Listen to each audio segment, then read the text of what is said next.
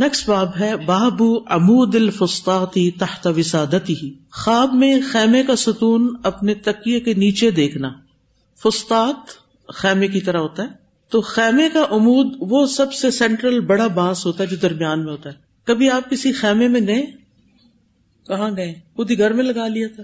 وہ بچے کھیلتے ہیں نا، سین میں، لان میں جا کے لگا لیتے ہیں۔ ہم کیمپنگ کر رہے ہیں۔ اندر نہیں سونا، باہر سونا ہے۔ تو اگر آپ کبھی کیمپنگ میں گئے ہوں یا پھر کبھی کوئی خیمہ دیکھا ہو، تو خیمہ جو ہے، اس کے سینٹر میں ایک ستون ہوتا ہے، جس کے اوپر وہ بیس کر رہا ہوتا ہے اور پھر کھونٹیاں باندھ کر اس کو چاروں طرف سے رسیوں باندھ دیا جاتا ہے۔ یعنی اس کی سپورٹ ہوتی ہے سینٹرل پلر جو ہوتا ہے اس کا۔ تو اہل تعبیر کہتے ہیں کہ جس نے خواب میں امود دیکھا یعنی پلر دیکھا، اس کی تعبیر دین یا قابل اعتماد آدمی سے کی جائے گی۔ یعنی اس سے مراد دین یا غلبہ ہے۔ اگر کوئی شخص خیمہ اپنے اوپر لگا ہوا دیکھتا ہے یعنی نہیں اندر لیٹا ہوا اور اس کے اوپر خیمہ ہے، تو اس کی تعبیر اپنی حیثیت کے مطابق یعنی جس قسم کے بندے نے وہ خواب دیکھا ہے، اس کے مطابق کسی کے ساتھ اگر اس کا جھگڑا ہے، کسی حاکم کے ساتھ یا کسی اور کے ساتھ، تو اس کو کامیابی ہو سکتی ہے۔ اسی طرح بھی کہا جاتا ہے، اگر کوئی خواب میں خیمے کا امود دیکھتا ہے، تو اسے امود کتاب یعنی دین سے تعمیر کیا جائے گا۔ تو امام بخاری اس عنوان کو کیوں لائے ہیں؟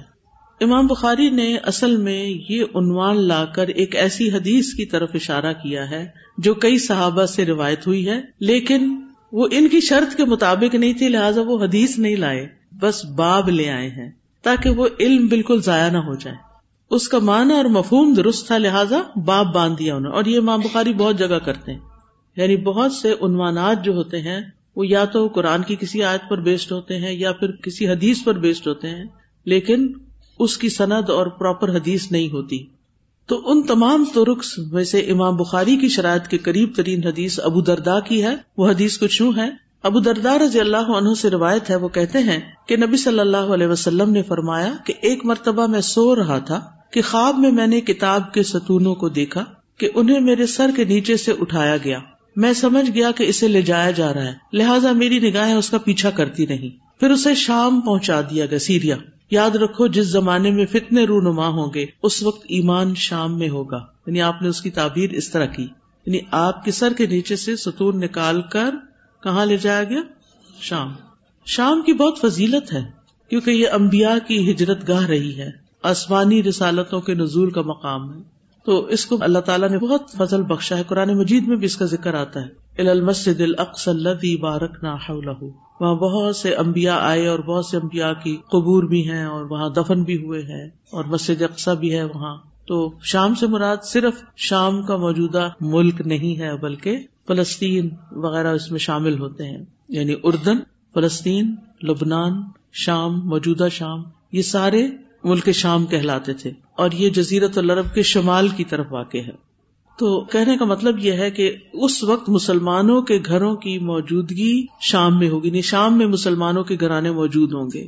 یعنی مسلمان اس طرف چلے جائیں گے۔ یہ کب ہوگا؟ یہ تو اللہ ہی بہتر جانتا ہے۔ بہرحال آپ کے اس خواب میں ایک ایسے علاقے کی طرف یعنی مسلمانوں کی ایک پناہ گاہ کی طرف اشارہ ہے۔ اور یہ بھی ہو سکتا ہے کہ یہ فضیلت کسی خاص زمانے کی ہو اور پھر وہ گزر بھی چکا ہو اور ایک وقت تھا کہ جب یہ سارے علاقے مسلمانوں کے پاس تھے، پورے پورے اور بہترین علاقے تھے مسلمانوں کے لیے۔ اب آپ دیکھیں، اس باب میں امام بخاری حدیث کوئی بھی نہیں لائے نا۔ ٹھیک ہے؟ یہ جو حدیث ہے، یہ تو ان امام بخاری کی شرائط کے قریب ہے، جو میں نے آپ کے سامنے پڑھی ہے، لیکن یہ مسند احمد کی حدیث ہے۔ نیکسٹ باب ہے، باب الاستبرقی و دخول الجنت فی المنام۔ خواب میں ریشمی کپڑے دیکھنا اور جنت میں داخل ہونا۔ پہلے بھی ہم پڑھ چکے ہیں کہ خواب میں ریشمی کپڑا پہنا ہوا ہونا یا دیکھنا جو ہے وہ کس کی علامت ہے؟ عزت کی، اچھے مقام کی۔ ٹھیک ہے؟ ریشمی لباس جو ہے تمام لباسوں سے افضل ہے۔ کاٹن سے سنتھیٹک سے وولن سے، کیونکہ اس کی اپنی خوبصورتی ہے اور اس کے فوائد بھی ہیں۔ ریشمی کپڑا وہ ریشمی نہیں ہے جس طرح کا آج کل ہم مکس دیکھتے ہیں۔ یعنی اس میں ایکریلک ہوتا ہے اور مکس قسم کا ہوتا ہے۔ یعنی تھوڑی سی فیلنگ یا ٹچ آ سکتا ہے اس میں، لیکن وہ پیور ریشم نہیں ہوتا۔ پیور ریشم کو تو علاج کے طور پر بھی پہنتے ہیں۔ اور اسی طرح خواب میں اگر کوئی جنت میں داخل ہو رہا ہے، تو یہ اس کے اسلام میں داخل ہونے کی دلیل ہے۔ کیونکہ جو اسلام میں آ گیا، وہ کس میں آ گیا؟ امن میں آ گیا۔ اور لا الہ الا اللہ کس کی کنجی ہے؟ جنت کی کنجی ہے۔ حدثنا معلب بن اسد، حدثنا وحیب ان ایوبا ان نافع ان ابن عمرہ رضی اللہ عنہما قال، ابن عمر رضی اللہ عنہما کہتے ہیں، رأیت فی المنامی کا ان فی یدی سرقتا من حریر، میں نے خواب میں دیکھا کہ میرے ہاتھ میں ریشم کا ایک ٹکڑا ہے، لا اہوی بہا الا مکان فی الجنتی الا طاقت بھی الیہ، اور میں جنت کے جس مقام کی خواہش رکھتا ہوں، وہ مجھے اڑا کے وہاں لے جاتا ہے۔ فقصت اللہ حفصتا میں نے اپنی بہن حفصہ کو یہ خواب سنائی۔ فقصت ہا حفصت النبی صلی اللہ علیہ وسلم۔ تو حضرت حفصہ نے یہ خواب کس کو سنائی؟ نبی صلی اللہ علیہ وسلم کو۔ فقال، ان اخا کی رجول صالح۔ آپ نے فرمایا، تمہارا بھائی نیک انسان ہے۔ اوقال ان عبد اللہ رجول صالح۔ یا فرمایا کہ عبد اللہ نیک انسان ہے۔ اصل میں اس خواب کے اس حدیث کے اور ترک بھی ہیں اور مذکورہ حدیث جو ہے یہ ان کے دو خوابوں پر مشتمل ہے وہ کہتے ہیں کہ میں نے نبی صلی اللہ علیہ وسلم کے عہد مبارک میں خواب دیکھا کہ میرے ہاتھ میں ریشم کا موٹا کپڑا ہے اور میں جنت کے جس طرف جانا چاہتا ہوں وہ ٹکڑا مجھے لے جاتا ہے۔ اور پھر انہوں نے ایک اور خواب بھی دیکھا تھا کہ میرے پاس دو فرشتے آئے اور مجھے آگ کی طرف لے گئے۔ اب آپ دیکھیں وہ جنت بھی دیکھ رہے ہیں اور جہنم بھی دیکھ رہے ہیں۔ انہیں ایک تیسرا فرشتہ ملا تو اس نے کہا عبد اللہ گھبرانے کی ضرورت نہیں۔ پھر ان سے مخاطب ہوا کہ اسے چھوڑ دو یعنی وہ دو فرشتے پکڑ کے آگ کی طرف لے جا رہے تھے، تو ایک تیسرا فرشتہ بیچ میں آیا، اس نے کہا، ڈرو نہیں، اور ان فرشتوں سے کہا، چھوڑ دو عبد اللہ کو۔ وہ کہتے ہیں کہ میں نے یہ خواب حفصہ رضی اللہ عنہا سے بیان کیا۔ انہوں نے اس کا ایک حصہ جو آگ والا تھا، رسول اللہ صلی اللہ علیہ وسلم سے بیان کیا۔ تو آپ نے فرمایا عبد اللہ اچھا آدمی ہے، اگر قیام اللیل کا اہتمام کیا کرے یعنی تحجد پڑا کرے۔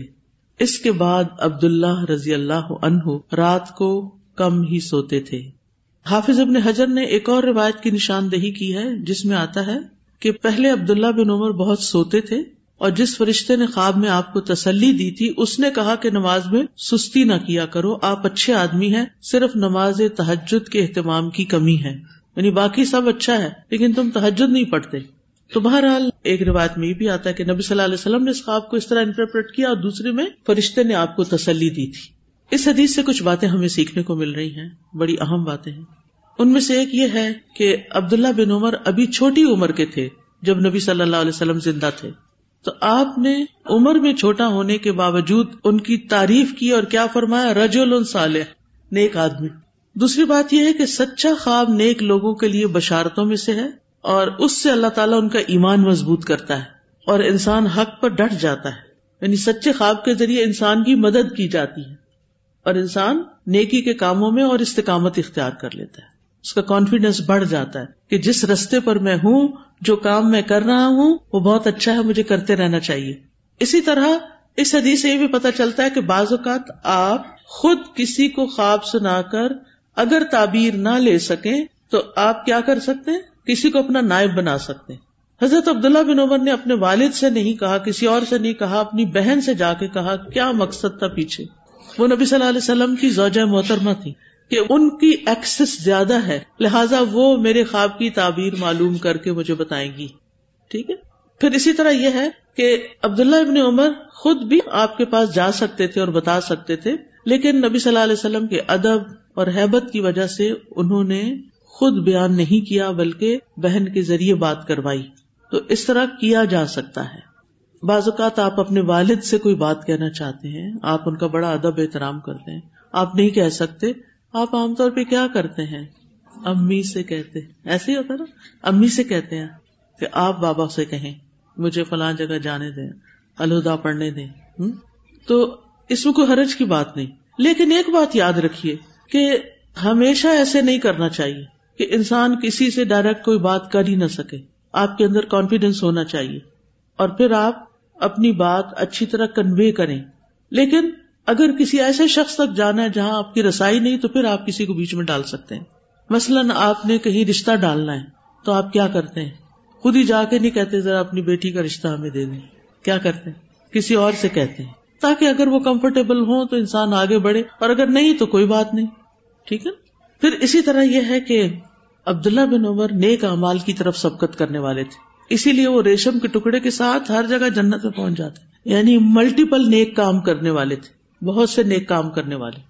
صرف کسی ایک کام پہ نہیں رک جاتے۔ تھے تو اس حدیث سے اوور آل حضرت عبداللہ بن عمر کی فضیلت ثابت ہوتی ہے۔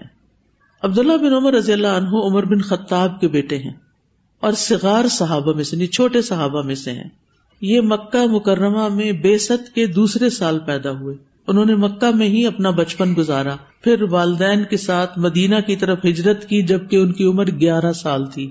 کتنی عمر تھی؟ گیارہ سال۔ تو انہوں نے بہرحال اسلامی معاشرے میں پرورش پائی۔ شادی سے پہلے یہ مسجد کے ساتھ لازم رہتے۔ یعنی زیادہ وقت ان کا مسجد میں گزرتا۔ قرآن پڑھتے، سیکھتے، حفظ کرتے، آپ کی سنت مبارک کا اتباع کرتے۔ بچپن سے ہی علم اور فقہ میں مشہور تھے۔ نبی صلی اللہ علیہ وسلم کی وفات کے بعد لوگ ان کی طرف رجوع کرتے تھے اور اپنے دینی مسائل پوچھتے تھے۔ جب نبی صلی اللہ علیہ وسلم کی وفات ہوئی تو ان کی عمر بائیس سال تھی۔ حضرت عائشہ کی عمر کتنی تھی؟ اٹھارہ سال۔ اور یہ تھے بائیس سال کے۔ ٹھیک ہے؟ تو ان کی عمر کتنی تھی جب نبی صلی اللہ علیہ وسلم نے وفات پائے بائیس سال۔ بہت ینگ تھے۔ انہوں نے بہت کچھ سیکھ لیا تھا۔ نبی صلی اللہ علیہ وسلم سے یعنی زیادہ تر وقت ان کا مسجد میں گزرتا تھا، جہاں علم کے حلقات ہوتے تھے، نمازیں ہوتی تھی، سیکھتے سکھاتے تھے، ہر طرح کے لوگ آتے تھے، نبی صلی اللہ علیہ وسلم کے پاس وفد آتے تھے۔ تو اس ماحول میں رہنے کی وجہ سے یہ بہت کچھ سیکھ گئے تھے۔ جنگ بدر کے وقت ان کی عمر تیرہ سال تھی۔ نبی صلی اللہ علیہ وسلم نے ان کو جنگ بدر اور عہد میں شرکت کی اجازت نہیں دی تھی، کیونکہ وہ چھوٹے تھے۔ تو جب پندرہ سال کے ہوئے، اس وقت جنگ خندق تھی، تو آپ نے ان کو جنگ خندق میں حاضر ہونے کی اجازت دی۔ آپ کی وفات کے بعد حضرت عبداللہ بن عمر نے شام، عراق، ایران، مصر اور افریقہ کی فتوحات میں شرکت کی۔ سوچے کہاں کہاں تک گئے؟ جنگ یرموک میں شریک ہوئے۔ نہامند اور آزر بائی جان کی فتح میں بھی شریک تھے۔ پھر واپس آ گئے اور مستقل طور پر مدینہ میں ہی رہے۔ حضرت عثمان بن عفان نے اپنے دور خلافت میں ان کو بلایا اور قزا کا عہدہ دینے کا کہا کہ وہ قاضی بن جائیں۔ مگر انہوں نے معذرت کر لی اور جب فتنے کے موقع پر حضرت عثمان رضی اللہ عنہ کا گھیراؤ کیا گیا، محاصرہ کیا گیا، تو حضرت عبداللہ بن عمر نے حضرت عثمان کا دفاع کیا تھا۔ حضرت عبداللہ بن عمر کی ایک خاص خصوصیت ہے کہ وہ سب سے زیادہ نبی صلی اللہ علیہ وسلم کا اتباع کرنے والے تھے۔ آپ کی سنتوں کو فالو کرنے والے تھے۔ آپ کے آثار کی پیروی کرنے والے تھے۔ جہاں آپ پڑاؤ کرتے، عبداللہ بن عمر بھی وہی کرتے۔ جہاں آپ نے نماز پڑھی، عبداللہ بن عمر اپنے سفر میں پھر وہی نماز پڑھتے تھے۔ اگر نبی صلی اللہ علیہ وسلم کسی خاص درخت کے نیچے رکے، تو عبداللہ بن عمر اس درخت کی نشانی یاد رکھتے اور وہیں جا کے رکتے یعنی راستے میں۔ اور اس درخت کو پانی بھی دیتے تھے کہ کہیں خشک نہ ہو جائے، ختم نہ ہو جائے۔ مجاہد کہتے ہیں کہ ہم ابن عمر کے ساتھ ایک سفر میں شریک تھے، تو ہم ایک جگہ سے گزرے، تو ابن عمر اس جگہ سے علیحدہ ہو گئے۔ اس پر ان سے پوچھا گیا، آپ نے ایسا کیوں کیا؟ انہوں نے کہا کہ میں نے رسول اللہ صلی اللہ علیہ وسلم کو ایسا کرتے ہوئے دیکھا تھا، اس لیے میں نے بھی ایسا کیا۔ کسی حال میں بھی آپ کی اتباع نہیں چھوڑتے تھے۔ ابن عمر کہتے ہیں کہ میں نے ان دو رکنوں رکن یمانی اور حجر اسود کا استعلام نہیں چھوڑا۔ جس وقت سے میں نے رسول اللہ صلی اللہ علیہ وسلم کو ان کا استعلام کرتے ہوئے دیکھا، نہ سختی میں، نہ آسانی میں۔ وہ لازمی کرتے تھے۔ مرتے دم تک آپ کی ہدایات پر عمل کرتے رہے۔ ابن عمر کہتے ہیں کہ رسول اللہ صلی اللہ علیہ وسلم نے فرمایا اگر ہم مسجد کا یہ دروازہ عورتوں کے لیے چھوڑ دیں یعنی ساری عورتیں ادھر سے داخل ہوں، تو بہتر ہے۔ نافے جو ان کے شاگرد ہیں، وہ کہتے ہیں، یہ سننے کے بعد ابن عمر مرتے دم تک کبھی بھی اس دروازے سے داخل نہیں ہوئے۔ سیونٹی پلس ایئرس کے تھے جب ان کی وفات ہوئی۔ پوری زندگی دوبارہ اس دروازے کے قریب نہیں گئے۔ ہم اپنی زندگیوں میں دیکھیں کہ جس چیز سے نبی صلی اللہ علیہ وسلم روکیں یا جس چیز کا حکم دے وہ ہم کتنے شوق اور کتنی خوشی سے لیتے ہیں۔ بڑوں کا ادب کرنے والے بھی تھے۔ ایک مجلس میں نبی صلی اللہ علیہ وسلم نے سوال کیا کہ درختوں میں سے ایک درخت ہے جس کی برکت مسلمانوں کی برکت جیسی۔ ہے تو حضرت عبداللہ بن عمر کو سمجھ آ گئی کہ آپ کا اشارہ کھجور کے درخت کی طرف ہے۔ وہ کہتے میرے دل میں آیا کہ میں کہہ دوں کہ یہ کھجور کا درخت ہے، لیکن میں نے جب ادھر ادھر دیکھا تو مجلس میں بڑے بڑے لوگ بیٹھے ہوئے تھے۔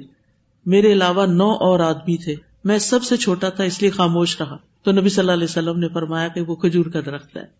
عبادات کی کثرت کرتے تھے۔ نافے کہتے ہیں، ابن عمر زہر سے لے کر اثر تک نوافل پڑھتے رہتے۔ نماز، ذکر، استغفار۔ نافے کہتے ہیں، ابن عمر رات کو قیام کرتے، پھر پوچھتے نافے کیا سحری ہو گئی؟ میں کہتا، نہیں، ابھی نہیں۔ تو وہ دوبارہ نماز پڑھنے لگتے۔ پھر کہتے نافے کیا سحری کا وقت ہو گیا؟ میں کہتا ہاں۔ تو پھر بیٹھ جاتے اور استغفار کرتے رہتے اور دعائیں کرتے رہتے۔ یہاں تک کہ صبح ہو جاتی یعنی فجر ہو جاتی۔ قرآن کی تلاوت کی بھی کثرت کیا کرتے تھے۔ حبیب بن شہید کہتے ہیں کہ نافے سے کہا گیا، ابن عمر اپنے گھر میں کیا کرتے تھے؟ وہ کہتے کہ تم اس کی طاقت نہیں رکھتے۔ وہ ہر نماز کے لیے وزو کرتے اور اس کے درمیانی وقفے میں قرآن پڑھتے تھے۔ یعنی ایک نماز سے دوسری نماز کے بیچ میں جو وقفہ تھے یعنی چھوٹے چھوٹے چنکس جو تھے ٹائم کے، وہ بھی قرآن پڑھنے میں استعمال کرتے تھے۔ آج ہم کہتے ہیں ہمارے پاس قرآن پڑھنے کا وقت نہیں، کیونکہ ہمیں ہر کام چھوڑ کے صرف ایک طرف گھنٹہ بھر بیٹھ کے قرآن پڑھنا، ہماری زندگی میں وہ گھنٹہ کوئی نہیں، اس لیے ہم نہیں پڑھتے۔ لیکن عقلمند لوگ جو ہوتے ہیں، وہ اپنے سفر کے دوران، اپنے چھوٹے چھوٹے جو فرصت کے اوقات ہوتے ہیں، ان میں اپنا سلسلہ جاری رکھتے ہیں۔ اور خاص طور پر اگر آپ کو حفظ ہو اللہ کے فضل سے، تو پھر تو آپ کے لیے مشکل نہیں، آپ چلتے پھرتے بھی پڑھ سکتے ہیں۔ اور ان لوگوں کے پاس ہماری طرح مصحف نہیں تھے کہ وہ کھول کے بیٹھے اور دیکھیں اور پڑھیں۔ تو وہ کیا کرتے تھے؟ جو وزو کر کے نکلا، کوئی نہ کوئی صورت شروع کر دی۔ اور جب تک مسجد پہنچے، وہ صورت پوری ہو گئی۔ ہم ان اوقات کو استعمال نہیں کرتے کسی اچھے کام میں۔ پھر اسی طرح ہر سال حج پہ جاتے تھے۔ حتیٰ کہ فتنے کے زمانے میں بھی۔ جب مکہ میں بالکل امن نہیں تھا، پھر بھی انہوں نے حج نہیں چھوڑا۔ ابن زبیر اور حجاج کی جنگ کے زمانے میں انہوں نے حج کا قصد کیا۔ لوگوں نے روکا کہ یہ حج کا موقع نہیں ہے، بہت فساد ہے۔ کہا، اگر کسی نے روک دیا تو رک جاؤں گا۔ جس طرح نبی صلی اللہ علیہ وسلم کو دشمنوں نے ہدیبیہ کے موقع پہ روکا تھا۔ اگر روکا تو رک جاؤں گا، ورنہ تو میں جا رہا ہوں۔ لیٹلی ایک وقت تھا کہ کبھی اسلام آباد میں کوئی چیز بند نہیں ہوتی تھی۔ جب ہم ایٹیز کے شروع میں آئے تھے اسلام آباد، تو میں یونیورسٹی میں پڑھاتی تھی اس وقت۔ ایٹی تھری کی بات ہے۔ تو کبھی کوئی ہنگامہ نہیں، کبھی بجلی بھی نہیں گئی تھی، کبھی کوئی اسٹرائک نہیں ہوئی تھی، کبھی کوئی جلوس نہیں نکلے تھے، کوئی ٹریفک بھی زیادہ نہیں تھی۔ بڑا ہی پرسکون سا شہر تھا۔ بہرحال، ہر وقت کے اپنے فائدے ہوتے ہیں۔ تو اس وقت ایک اور طرح کی زندگی تھی۔ پھر ایک وقت آیا کہ یہاں سب کچھ شروع ہو گیا۔ اور اب تو کووڈ کی وجہ سے اور کووڈ کے بعد ہنگاموں کی وجہ سے ہر کچھ عرصے کے بعد یہ خبر ملتی تھی کہ الہدا بند ہے۔ دل پہ ایک سخت چوٹ لگتی تھی کیونکہ الہدا کبھی بند نہیں ہوا تھا۔ حتیٰ کہ عید کی چھٹیوں میں بھی بچیاں ڈیوٹی دیتی تھی اور ریسپشن پہ بیٹھتی تھی کچھ نہ کچھ بچیاں عید کرنے بھی نہیں جاتی تھی مجھے یاد ہے جس سال میں کراچی میں تھی اور عید آئی تھی اور بہت سی بچیوں نے میرے ساتھ ہاسٹل میں ہی عید کی تھی۔ گھر نہیں گئے تھے۔ تو اب آپ دیکھیں کہ بعض اوقات بہت جینون ریزن ہوتی سڑک کی باندت یعنی آپ کے بس میں نہیں۔ لیکن بعض اوقات کیا ایسا نہیں ہوتا کہ ہم صرف خبر سن کے ہی ارادہ کر لیتے ہیں اور کوشش بھی نہیں کرتے اور جانا ہی نہیں چاہتے۔ اب تو چونکہ آن لائن ہے تو چلو گھر سے کر لیتے۔ اور اس میں کیا چاہے ہم سو جائیں، چاہے کمپیوٹر پہ اور ونڈو کھول لیں۔ کون دیکھتا ہے ہمیں؟ یاد رکھیے جب آپ آن لائن بھی کلاس لیتے ہیں نا، تو اللہ تعالیٰ آپ کو دیکھ رہا ہوتا ہے۔ اس وقت ادھر ادھر کے کوئی اور کام کرنا، کسی اور چیز کو ساتھ شروع کر دینا۔ نہیں میں سن رہی ہوں اور ساتھ ٹیکسٹنگ شروع کر دے یا کچھ اور، یہ علم کے ادب کے خلاف ہے۔ بہرحال، اب یہاں پر ابن عمر جو جنت میں ہر جگہ پہنچ رہے ہیں اس ریشم کے ساتھ، تو ان کے جو مختلف اعمال ہیں، ہر نیکی کے کام میں آگے بڑھ رہے ہیں۔ اور ان کا جو ایک ارادہ ہے اور ان کا جو ڈٹرمینیشن ہے کہ ٹھیک ہے، اگر کسی نے روکا تو رک جاؤں گا، واپس آ جاؤں گا، لیکن ویسے تو جاؤں گا۔ ابھی ریسنٹلی میرے ساتھ کیا ہوا؟ میں نے لاہور کا پروگرام بنایا کہ یہاں جب آپ سب لوگوں کی کورسز ختم ہو جائیں گے تو مجھے تو اپنا وقت استعمال کرنا ہے۔ تو میں لاہور میں پروگرام کر لیتی ہوں، یہی حدیث کا ان شاء اللہ اب ایک کا میسج آ رہا ہے۔ آپ کو نہیں پتا لاہور میں کتنی اسموک ہے، آپ کو نہیں پتا وہاں پر کتنے لوگ بیمار پڑ رہے ہیں، آپ کو نہیں پتا کہ وہاں کے حالات کیا ہیں۔ آپ لیٹر آن کا بھی پروگرام کر لیں۔ تو میں نے کہا، نہیں، میں نے اب ارادہ کر لیا۔ اور جب انسان ارادہ کر لیتا ہے، تو پھر اس کے بعد قدم پیچھے نہیں ہٹنے چاہیے۔ یعنی جب بھی آپ کو پروگرام بنائے استخارا کر کے بنائے اور اس کے بعد لوگوں کی باتوں سے اپنے جو مقاصد ہیں زندگی میں، جو کرنے کے کام، ان کو نہیں چھوڑے بعض اوقات کچھ چیزیں حقیقت بھی ہوتی ہیں۔ وہ میں نہیں کہتی وہ میرے خیر خواہ نہیں، وہ بہت محبت کرنے والے ہیں اور وہ مجھ سے محبت کی وجہ سے مجھے اچھے اچھے مشورے دے رہے ہیں۔ وہ مجھے بچانا چاہتے ہیں بیماری سے۔ لیکن بات یہ ہے کہ بیماری بھی تقدیر کا حصہ ہے اور باقی چیزیں بھی تقدیر کا حصہ ہے اگر وہ آنی ہے نا، تو یہاں بھی آ سکتی۔ اس کے لیے ضروری نہیں کہ کسی ایسی جگہ پر ہی آئے گی۔ اور پھر میرے ذہن میں یہ خیال آیا کہ کیا سارے لوگ لاہور چھوڑ کے جا چکے اگر وہ وہاں رہتے ہیں تو میں بھی جا کے رہ سکتی۔ اگر وہ سروائو کر رہے ہیں، زندہ ہیں، کام کر رہے ہیں، تو میں بھی کر لوں گی۔ تو بہت دفعہ ایسا ہوتا ہے، جب آپ کوئی نیکی کا کام شروع کرتے ہیں نا، تو شیطان آپ کو نہیں، کسی اور کو جا کے کہے گا کہ تم اس کو اس رستے سے روکو۔ وہ کوئی بھی چیز ہو سکتی ہے۔ لیکن یاد رکھیے کہ جو اچھے کام، پہلے تو سوچ لیجیے کہ کس کام کو آپ اچھا کہتے ہیں۔ اگر وہ واقعی اچھا کام ہے، تو پھر گھبرائے نہیں۔ پھر فضا ازم تھا توکل اللہ پھر اللہ پہ توکل کرے پھر اللہ تعالیٰ رستہ بنائے گا۔ اسی طرح خشیت الہی بھی بہت تھی۔ کہتے ہیں کہ جب ابن عمر یہ آیت پڑھتے الم یا انلدین امن انتخشا قلوب ذکر اللہ کیا ان لوگوں کے لیے جو ایمان لائے، ابھی وہ وقت نہیں آیا؟ کہ ان کے دل اللہ کے ذکر کے لیے جھک جائیں تو وہ رونے لگ جاتے، یہاں تک کہ ان کا رونا ان پہ غلبہ پا لیتا۔ ہم بھی آیت پڑھتے ہیں اور ایک کان سے سن کے دوسرے سے نکال دیتے۔ صدقات کی کثرت کرتے تھے۔ اب یہ نیکی کے مختلف کاموں کا ذکر کر رہی نافع کہتے ہیں کہ ابن عمر نے ایک ہزار یا اس سے زیادہ غلام آزاد کیے تھے۔ پسندیدہ چیز اللہ کے راستے میں دیتے تھے۔ ایک اونٹ خریدا۔ اس پہ جب سوار ہوئے تو بہت اچھا لگا۔ کہنے لگے، نافع اس کو صدقے کے اونٹوں میں داخل کر دو۔ اس کو بھی صدقہ کر دیتے ہیں۔ اچھا ہمارے پاس جب کوئی چیز آتی ہے تو ہم کہتے ہیں، یہ بہت اچھی ہے، تو میں اپنے لیے رکھوں گی۔ اور جو مجھے نہیں چاہیے وہ میں کسی کو دے دوں گی۔ نہیں، یہ بھی کیا کریے مجھے اچھی لگ رہی۔ چلو، مجھے اللہ کی خاطر جس سے محبت ہے میں اس کو دیتی۔ اس سے آپ کے دل کے اندر ایک وسط آئے گی۔ اسی طرح عبداللہ بن عمر نے اپنی ایک لونڈی آزاد کر دی، جس کو رومیسا کہا جاتا تھا۔ کہتے ہیں کہ میں اللہ کی کتاب میں سے سنتا ہوں۔ اللہ تعالیٰ فرماتے ہیں، لن تنالوا البر حتى تنفقوا مما تحبون تم نیکی کو ہرگز نہیں پا سکتے یہاں تک کہ تم اس میں سے خرچ کرو جسے تم پسند کرتے ہو۔ اور اللہ کی قسم، یقیناً میں دنیا میں تم سے بہت زیادہ محبت کرتا ہوں یعنی اس سے کہا، جاؤ تم اللہ کی رضا کے لیے آزاد ہو۔ اس کو بھی آزاد کر دیا۔